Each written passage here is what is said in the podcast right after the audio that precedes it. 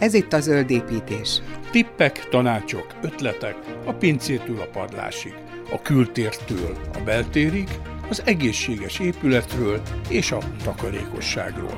A Build Communication és a Greenfolk közös podcastja a hazai építőipar zöld megoldásairól. Hogyan lehet minél gyorsabban és lehetőleg minél olcsóbban saját családi házhoz jutni?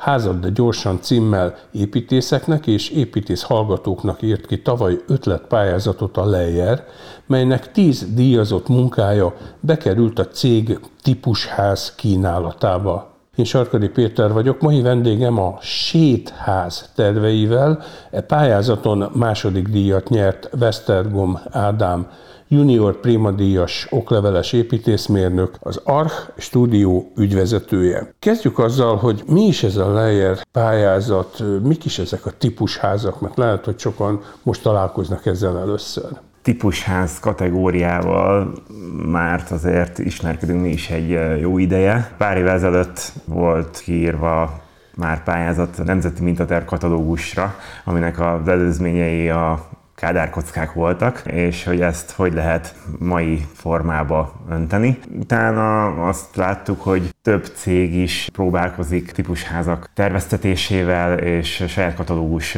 elkészítésével, úgyhogy megörültünk, amikor megláttuk a Lejernek ezt a, ezt a pályázatát, ezért is indultunk rajta, mert egyrészt már tapasztalatból a saját praxisomon keresztül terveztem már kicsi, kompakt, hatékony házakat barátoknak, ismerősöknek, ahol jól ki lett találva minden egyes részlet, mert nem volt mondjuk olyan szoros határidő, ami mondjuk általában fontos mondjuk egy tervezés során, hanem mondjuk egyik barátom belefogott az építkezésbe, és akkor így a évek során, ahogy így haladtunk előre, ez így kikristályosodott mondjuk egy ilyen nagyon kompakt kis alaprajz és tömeg. Szóval ezek a tapasztalatok segítettek abban, hogy, hogy egy ilyen típusú pályázaton, ahol nagyon fontos a kompaktság, az egyszerűség és a gyorsan, olcsón való kivitelezhetőség, ebben így már volt tapasztalatunk, meg hát ezt jó ötletnek is tartjuk, hogy egy jól kitalált, jól megtervezett, az utolsó szögig megtervezett épületet, hogy lehet gyorsan és egyszerűen megépíteni. Úgyhogy kalkulálható mondjuk a költsége előre. Miért pont sédnek hívják? Köze van ennek ahhoz, hogy te a Vetési Albert gimnáziumban végeztél Veszprémben, hát ugye adja magát Veszprém és a Séd patak. Igen, ez pontosan innen jött a név.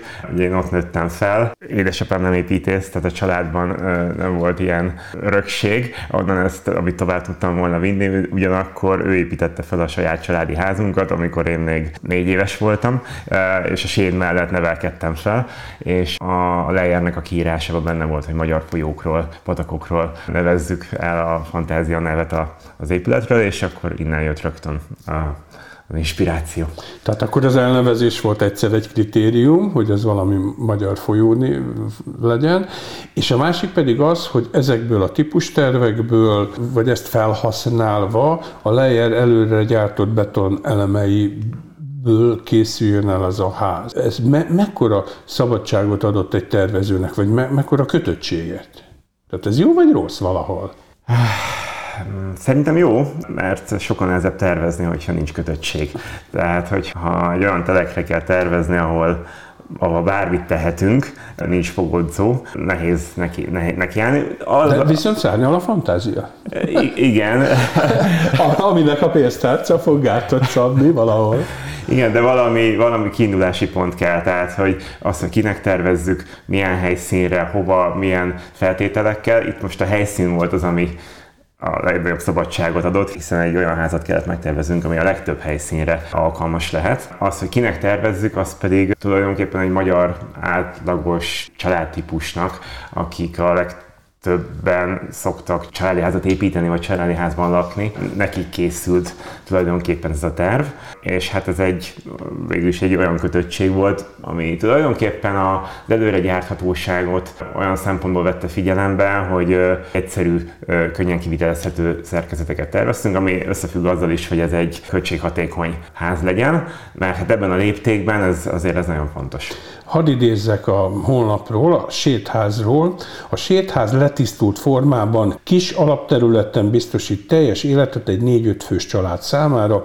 A földszinten a nappali konyha étkező és a szülői háló, fürdő kaptak helyet, a telekadottság függvényében a déli oldalban a ház teljes hosszában fedett terasz csatlakozhat, nagyban növelve a nyári életteret és a klímakomfortot. Az emeleten a három gyermek hálói és a hozzájuk csatlakozó fürdő helyezkedik el. Ennyit röviden, tehát van egy 104 vagy négyzetméter körüli. Tehát végül, ha százat mondok, az, az kvázi annyi, mint egy kádárkocka, mert az ugye 10x10 méter. Az, hogy ez előre gyártott elemekből húzható fel, tehát ott van a Lejer honlapján, és a 25 típus tervből ez is választható, de ez mennyire kötött? Tehát, hogyha nekem mondjuk ezt tetszik, ez a séd, és azt mondom, én egy ilyet szeretnék, de hát lehet, hogy én mondjuk nem 105 négyzetmétert szeretnék, hanem 180-at, mert több a gyerek.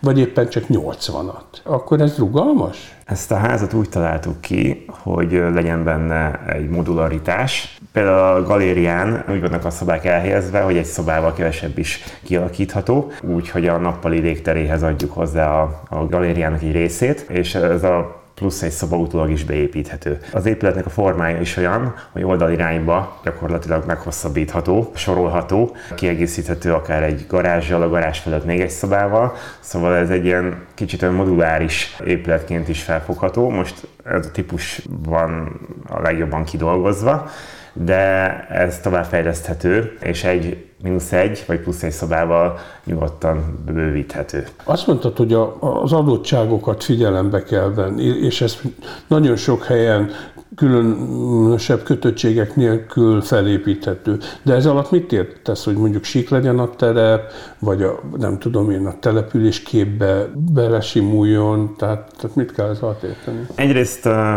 a tájolás azért fontos, de könnyen elforgatható az épület. Mivel egy kis, kicsi épületről van szó, ezért egy átlagos telken nagyon könnyen lehelyezhető. Ez lehet szabadon álló és oldalhatáron álló épület is. Ez főleg inkább a, a főbejárat viszonyából fontos, hogy az adott teleknek a beépítési lehetősége mit tesznek lehetővé, hogy az északi vagy a keleti oldalon tudunk bejönni, illetve hogy lehet-e nyílás nyitni a az oldalfalon, hogy esetleg ez egy oldalhatáron álló épület, de ez, ezt a ház ez mind a kettő tudja.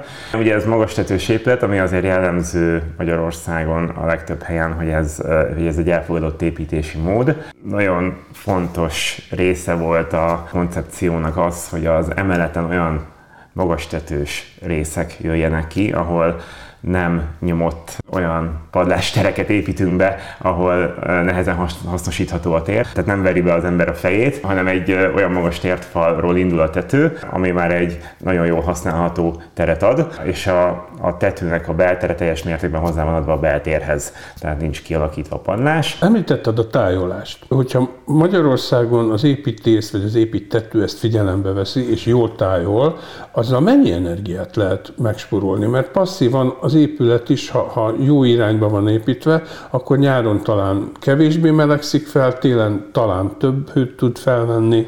Ez nagyon fontos része volt a koncepciónak, hogy körülbelül dél-kelet, dél, dél-nyugat irányba nézzenek azok a nagy üvegfelületek, amerre az épület tájolva van. Valamilyen szinten ez persze elforgatható, de biztos a legtöbb esetben ez kialakítható egy olyan telken, ahol mondjuk nem egy északi lejtőn áll a ház, tehát nem egy speciális szituációnál, hanem egy általános szituba ez megoldható. És nagyon fontos része a koncepciónak azok az átmeneti terek, amik a nyári árnyékolást megoldják. Tehát egyrészt télen az alacsony napállásból adódóan a nagy üvegfelületeken szoláris nyerességet megkapjuk, és ugyanakkor nyáron ezek a ezek az üvegfalak árnyékolva legyenek, és ezáltal egyben egy átmeneti teret, egy fedett teraszt is létre tudunk így hozni. Az első mondatban én feltettem a kérdést, hogy hogyan lehet minél gyorsabban és lehetőleg minél olcsóbban hozzájutni egy családi házhoz. Hát én megnéztem a honlapot, és például ez a sétház ilyen 16 millió körüli összeggel szerepel. Ami hát úgy messze menően alacsony összeg. Jó, ez maga Igen. csak a ház, ez a szerkezet, tehát ez azért alapozni kell, meg bevinni a közműveket, meg minden, de hát mai viszonyok mellett ez nevetségesen kevésnek tűnik. Hát ez valóban így van, sőt, talán a legnagyobb probléma a mai viszonyok között a kalkulálása annak, hogy egy épület felépítése mennyibe fog kerülni. Mert ugye az elmúlt pár évben elég hektikus volt az építőipar, kezdve az elején a munkaerőhiányjal, utána a nyersanyag, meg építőanyag hiányjal, utána az átfordult az energiaválságba, és most már egy kivitelező sem, nem hogy egy építész nem tudja megmondani egy építkezés elején, hogy a végén mennyibe fog valami kerülni, ha viszont ki van valami találva az utolsó szögig, tehát hogy gyártmánytervek is már rendelkezésre állnak, akkor sokkal jobban kalkulálható az összeg, hogy a végén mire, mire számítsunk. Tehát ez úgy működik, hogy nekem mondjuk megtetszik a 25-ből a sétház, és akkor bemegyek a lejárez, és azt mondom, hogy igen, nekem egy ilyen sétház kell. És akkor azt mondják, hogy jó, ennyibe kerül. Ha ez így megfelel, ahogy a konkrét tervek vannak, van még egyéb óhaj, sóhaja esetleg, még a tervezés alatt, akkor azt mondja meg, és akkor nem tudom én, két hónap múlva leszállítjuk, addig csináltassa meg az alapokat. Hát egy építész mindenképpen meg kell bízni az adaptálással, hogy a helyi viszonyokat felmérve egy egyszerű bejelentési eljárásban egy olyan tervdokumentációt összerakjon ebből az alapból, az alaptervekből, ami a helyi viszonyoknak megfelel. Természetesen a közművekre, az, hogy közműbekötésekre, az adott teleknek a terepviszonyaira illesztve kell ezt az épületet adaptálni, de egyébként igen. Ti egyébként, mint Arch Studio, a megrendeléseitek azok lakosságiak, vagy inkább céges? Nagyon vegyes, gyakorlatilag azt mondom, hogy 50-50 százalék. Nagyon szeretjük a családi házléptéket, főleg amiatt, mert sokkal gyorsabban megvalósulnak azok a tervek, amiket tervezünk, belsépítészetileg is hozzá tudunk adni ezekhez a tervekhez, míg egy közületi nagyobb beruházás sok év távlatában valósul meg nagyon sok munkával, hosszadalmas folyamatok árán, és hát ez a kettőnek a kombinációja segít az, hogy mindig kreatívak maradjuk minden téren. És egyébként jönnek ilyen megkeresések hozzátok, hogy most nem feltétlenül a sét, hanem valamelyik lejárt típus házat szeretné valaki felépíteni, és akkor annak kvázi a tervezésébe segítsetek? Vagy inkább ilyen teljesen egyéni elgondolásokkal keresnek meg benneteket? Mert mindkettőre volt már példa, hát a lejjára meg nem, mert ez egy elég friss dolog, úgyhogy csak remélni tudom, hogy, hogy a mi tervünk sokaknak megtetszik, és sokan választják ezt, mint jövőbeli otthon, ezt a típust, és akkor természetesen szívesen állunk rendelkezésre. Olyanra már volt példa, hogy egy korábbi házunkat, mint referencia felhasználtuk, vagy hát a megrendelőnek nagyon tetszett, és akkor annak egy kisebb átalakításával, helyszínre való adaptálásával dolgoztuk át a terveket tehát egy meglévő tervet alakítottunk át, vagy újra hasznosítottunk, úgymond. Az építészetben mindig az a nehéz, hogy ugye az építész tervezőnek gyakorlatilag egy autót kell terveznie mindenféle tesztidőszak nélkül, és ráadásul egyre bonyolultabbak az épületek, és nincs idő arra, hogy kiforja magát, és erre jók szerintem ezek a típus házak, mert igaz, hogy nem annyira egyedi, tehát hogy többször lehet valamit felhasználni, de ugyanúgy az autóknál is, hogyha valami nagyon jól ki van találva és valami nagyon jól működik, annak azért nagyon sok előnye is van. És egyébként, a, ha tervezéssel keresnek meg benneteket, akkor mik a fő szempontok? Szóval előbbre lépett mondjuk itt az elmúlt években a környezetvédelem, nyilván most a gazdaságossági oldalát nézem, mert most nem hiszem, hogy az lenne a fő szempont, hogy hát én környezettudatos vagyok, tehát én egy ilyen zöld házat akarok, hanem hogy hogyan lehet a legolcsóbban önállóan fűtést, például szigetelést, stb. Egyértelműen látszódnak a nemzetközi trendek, tehát az, hogy a zöld építés, a környezetvédelem az hangsúlyosra válik a megrendelők szemszögéből is. Néha még olyan áron is, hogyha ennek mondjuk plusz költsége van. De nagyon sokan látják már azt is, hogy hogy azok a, a beruházások, úgymond, ami az épületen egy plusz beruházás az elején plusz költségként jelentkezik, az előbb-utóbb megtérül, és érdemes ezeket a dolgokat az épületbe már a tervezés során betervezni és beépíteni utána, mert későbbiekben ez sokkal költségesebb vagy nehezebb lesz. Most ez ez, ez alatt értem mondjuk akár a napelemet, a kellő mértékű hőszigetelést. Hőszivattyút Hőszivattyút mindenképpen, hát gázzal való fűtést már nem tudom hány éve nem terveztünk, úgyhogy ugye az elektromos áramnak a hasznosítása az teljesen általános, illetve a felülethűtés-fűtés. Még ha drágább is egy hőszivattyús felületfűtéses épületnek a kivitelezése az elején, utána ez többszörösen megtérül, nem beszélve a komfort növekedéssel, ami ezzel jár.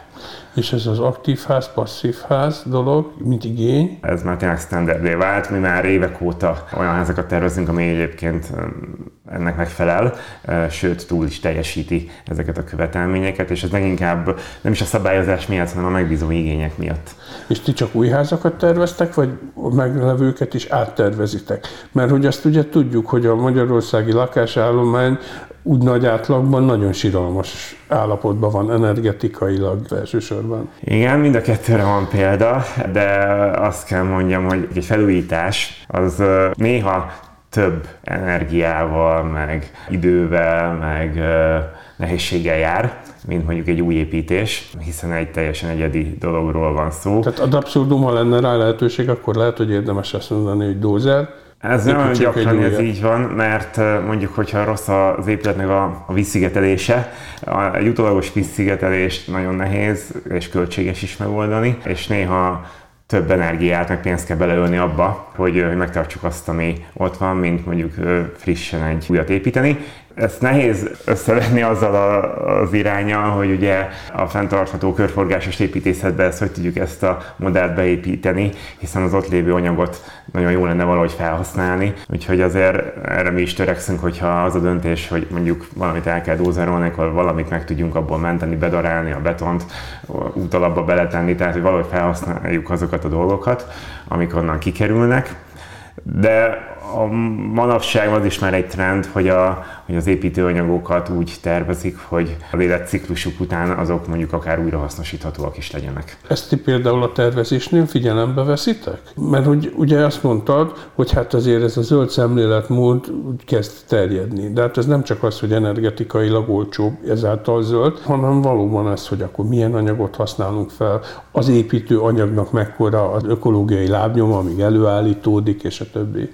Hát ennek a számítása az egy nagyon komplex dolog. Erre főleg közületeknél, nagy irodaházaknál van már bevett módszer és eljárás. Családi házaknál ebben a kis léptékben ezt kiszámítani, hogy mondjuk hát mennyi CO2 kibocsátása van annak, hogy oda visszük a, a kavicsot a valamelyik bányából a közelből. Ezt azért ezt nem szokták megcsinálni. Persze, hogyha például van egy mondjuk egy típus terv, ahol mondjuk a gyártó cég ezt a típus tervet olyan szinten kidolgozza, hogy akár erre is választ tudjon adni, az egy nagyon jó dolog, mert ha csak egy simán egyedi, egy darabos családi házról beszélünk, nyilván a tervezési díjba ez már nem tud sajnos beleférni, meg időbe se, hogy, hogy mondjuk egy egyedi családi házan ez ki legyen találva, de ez egy típus háznál ez, ez kalkulálhatóvá válik. Itt azért mindig vannak ilyen kérdőjelek, mert ugye a, betonosok, a leíresek azt mondják, hogy ők zöldebbek, mint mondjuk, hogyha egy hagyományos téglás épületet csinálnánk, mert a téglát ki kell égetni, nagyon sok energia. Jó, oké, az is energia, hogy a betont előállítjuk, de viszont utána sokkal kevesebb szállítási költség van, kevesebb élő munka van, pikputyba össze lehet rakni, tehát hogy van ennek egy ilyen zöld előnye is. Valóban, igen, a, és hát a, a, az építési helyszínnek a terhelése is ezek közé tartozik, hogy ott milyen erőforrásokat használva tudjuk azt ott előállítani, vagy pedig a, fel, meg felépíteni. Tehát, hogyha gyorsan, kevés emberrel tudjuk ezt összelegózni, az biztos kevesebb energia felhasználása jár, mint hogyha hónapokon át falazunk. Az az idősebbekben él az a kép, amikor építkezés van, és sithalmok, kupleráj, rendetlenség, kossz szemét izé. Itt meg gyakorlatilag jön egy teherautó, onnan lepakolják a kész elemeket, és egy hét alatt majdnem egy ilyen családi házat pitputyba össze lehet rakni. Hát és a mennyiség is sokkal pontosabban kalkulálható, nincsen fölösleges anyagfelhasználás, kevesebb dolog megy a szemétbe, úgyhogy ez is egy előny. Egyébként ez a fajta előre gyártott elemes építkezés, ez mennyire trendi mondjuk például Nyugat-Európában. Ezt azért kérdezem, mert olvastam, hogy mert dolgoztál te például, nem tudom én, Németországban voltál Erasmus ösztöndíjjal, tehát van egy ilyen rálátásod, aztán Írországban korban egy városi könyvtárra terveztél, ha jól olvastam. Az a diploma volt. De, de, de hogy kitekintés, hogy merre fele megy. Ez a gazdaságossági szempont? Nyugat-Európában ez sokkal bevettebb módszer és eljárás, mint, mint itt nálunk. És Svájcban dolgoztam még egy évet, úgyhogy ott is jellemző volt egyébként a, a betonnak a nagyon magas szintű használata és az előregyártás, úgyhogy onnan van mit tanulnunk. A svájci építési mód és minőség az, az azért egy példa lehet nagyon sok ország számára, és ott is az előregyártás és a beton használat az nagyon magas fokú volt. Szóval ez a trend az abszolút kezd már Magyarországon is, én úgy látom, hétköznapivá válni, de még azért időkérdése, még úgy általánosabb ez így elterjed, és minél többen használják, annál többen látják, hogy ennek milyen előnyei vannak, úgyhogy ez így, így fog szépen lassan beépülni, gondolom. Tehát az, hogy egy épület zöld, az, az egyszer az, az anyagaiból is adódik, másrészt meg, hogy szó szerint zöld, tehát hogy mondjuk mennyi helyet hagyunk, vagy teret adunk a, a, a növényzetnek, és hát itt ugye van az az ominózus milánói Boszkó két torony, ami tele van növényekkel, ami egy ilyen jó, szimpatikus dolog, de hát nyilván mindenhol ezt ugye nem csináljuk meg. Ami így a hírekből átjön építészeti, fú, mekkora nagy truváj, azért Ázsiában ezek az irdatlan felhőkarcolók, amikben hát vannak is zöld megoldások, meg nincsenek is. Mert hogy mondjuk a szennyvíz áramszint az a saját szennyvíz ellátó rendszere. De aztán azon kívül viszont irdatlan beton meg üveg az egész, tehát egy nagyon mesterséges élettér tulajdonképpen. Ti mennyire terveztek valóban zöld, tehát növényes zöld épületeket? Talán az, az ázsiai témára reagálva talán ott a legnagyobb baj akkor van, hogy olyan házakat építenek, amit utána kevésbé hasznosítanak és üresen állnak, csak befektetési és beruházási célból, úgyhogy annál nagyobb környezetszennyezés nehéz elképzelni. Tehát most éppen egy lakóparkot tervezünk a 12. kerületben, ahol a egyik legfontosabb az, hogy zöld legyen a, nem csak az az épület, hanem a megmaradó kertrész is, és nagyon fontos érték a meglévő fáknak a megőrzése, hiszen egy 50 éve ott álló tölgy, az egy olyan érték, amit nem lehet pótolni egy frissen ültetett, előnevelt pár éves fával. Egyrészt, másrészt meg a zöld környezet az sokkal élhetőbb, és ez egy olyan minőséget ad, ami mondjuk egy családi házas övezetben rendkívül fontos. Úgyhogy aki családi házba költözik, az nem beton szeretne látni, hanem minél több, minél több zöldet, és azért, hogy, hogy mondjuk zöld tetőt, zöld kertet, zöld falat tervezünk. Ez nem csak a koncepciónak, az első koncepciónak a része, hanem ezt most például ennek a projekt kapcsán is nagyon úgy néz ki, hogy sikerül végigvigyük, és annak ellenére, hogy mondjuk ennek pluszköltségei vannak, amik egy zöld falnak egy sima vakolt falhoz képest. Ezt a beruházó is úgy látja, hogy ezt érdemes ezeket a dolgokat beépíteni. Egyébként meg ezeket számszerűleg lehet igazolni az előnyét mondjuk egy zöld falnak, vagy egy zöld tetőnek. Most már ugye egyre neccesebb kánikulai időszakok vannak, hogy mérhetően, közérzetben mérhetően sok-sok Celsius fokkal kellemesebb a mögötte levő lakótér, ha, ha zöld van és nem tetőcserét mondjuk. Hát az a legjobb, hogyha olyan eszközökkel tudjuk az árnyékolást megoldani, olyan építészeti eszközökkel, amik még passzívak, tehát nem csak leúszható árnyékolóval, meg gépészeti rendszerekkel operálunk, hanem a tájolással, előtetővel, illetve olyan növényzettel, ami mondjuk nyáron ugye lombhullató, akkor nyáron ugye rendesen árnyékol, télen pedig ugye átereszti a fényt elterjedő félben vannak például az zöldtetők Magyarországon, vagy, vagy az még olyan óckodnak tőle az emberek?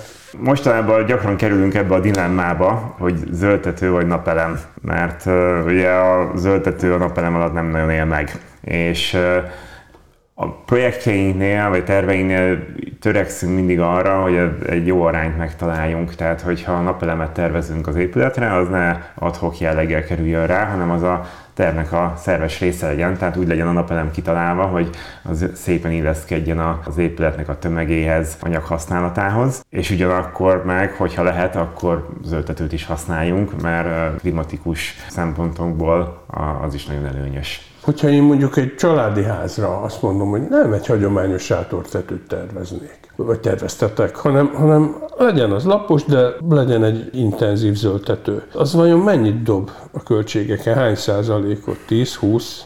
Vagy, vagy nagyon nehéz általánosságban erre mondani egy számot? Nem is mondanék, főleg amiatt, hogy állandóan változnak az építőanyagárak, néha a faszerkezet kerül sokkal több a faanyagár miatt, és akkor az öltető teljesen versenyképessé válik, szóval ez nagyon nehezen kalkulálható. Ez mindig helyi adottság függő is lehet, tehát hogy mi illeszkedik a környezetbe, mi illik a településképbe, tehát nekünk soha nincsen preferenciánk arra, hogy most zöldtetős, lapostetős házakat tervezünk, vagy magastetős épületeket, mert mindig az adott hely helyzet indukálja azt, hogy mit érdemes oda abba a szituációba tenni. De hogy így vannak ilyen igények? Tehát amikor úgy jön hozzátok valaki, hogy én egy zöldtetős vannak ilyenek. Akarok. Igen, igen. És ez mennyire jellemző? Hát például a 12. kerületben kötelező az öltetőt használni lapos tető esetén. Szóval ez már előírás szempontból is már tartunk ott, hogy hogy az önkormányzatok tudják, érzékelik ennek a fontosságát. Tehát emiatt fel sem merül, hogy ne az legyen. De jellemzően ez soha nem merül fel kérdésként, hogy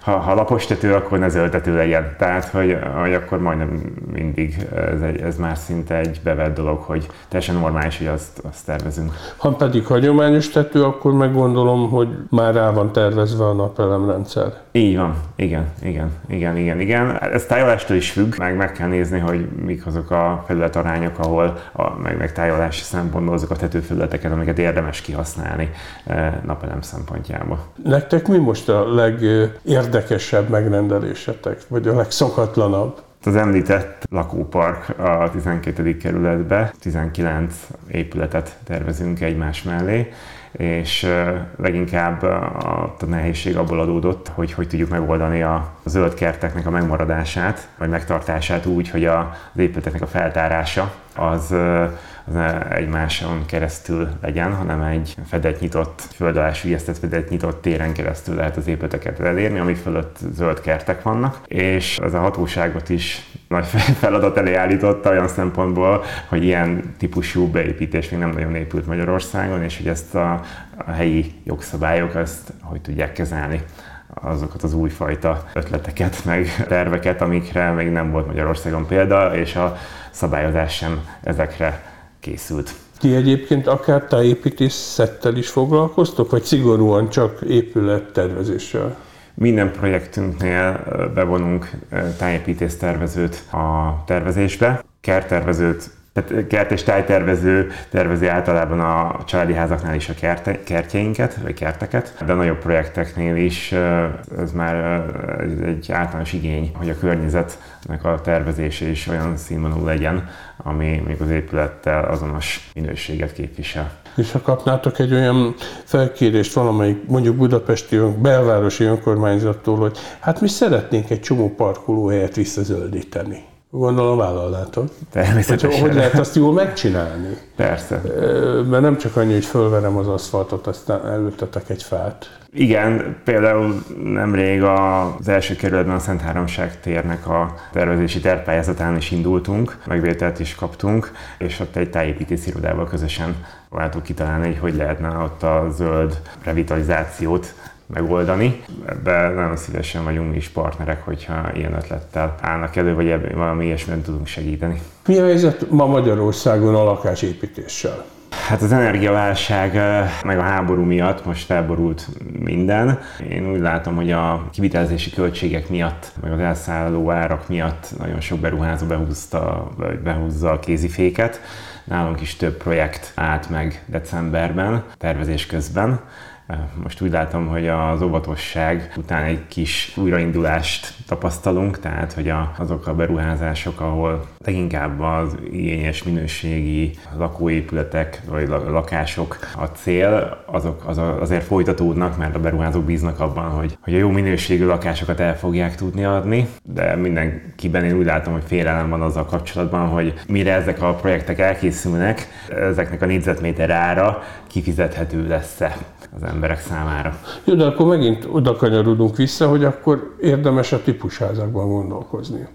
Mert az azért jóval kiszámíthatóbb. Pontosan, és így ezért jobban tudják kalkulálni, hogy ez mennyibe fog kerülni. Egyrészt, másrészt pedig olcsóbban is tudnak építkezni, tehát egyértelműen olcsóbbra jönnek ki az előre gyártható épületek, mint a helyszíni kivitelezések. Úgyhogy amikor mi is tervezünk, gyakran merül fel az, hogy egy-egy megoldást mondjuk nem nagyon lehet előre gyártva, hanem csak a helyszínen megoldani, és ezért gyakran tervezzük emiatt mi is át az épületeket, hogy például az előre gyárthatóság szempontjából is könnyen megvalósítható épületek legyenek. És ez leginkább mondjuk azt, hogy az ár befolyásolja, hogy ezzel spórolni lehet. No, hát hogyha valaki akkor viszonylag olcsó, vagy olcsóbban szeretne, de gyorsabban családi házhoz jutni, akkor nagyon egyszerű a dolga, felmegy a lejer.hu-ra, és akkor ott a típusházaknál elkezd nézelődni, és ott megtalálja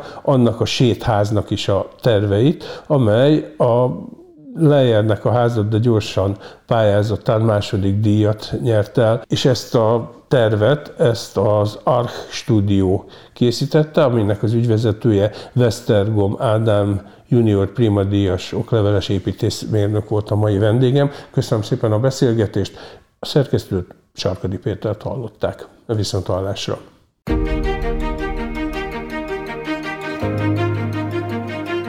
Ez volt a Zöld Építés, a Build Communication és a Greenfo közös podcastja. Ha érdeklik a hazai építőipar zöld megoldásai, kövesse adásainkat a buildmarketing.hu címen. Vagy iratkozzon fel a Build Communication Spotify és Anchor csatornáira.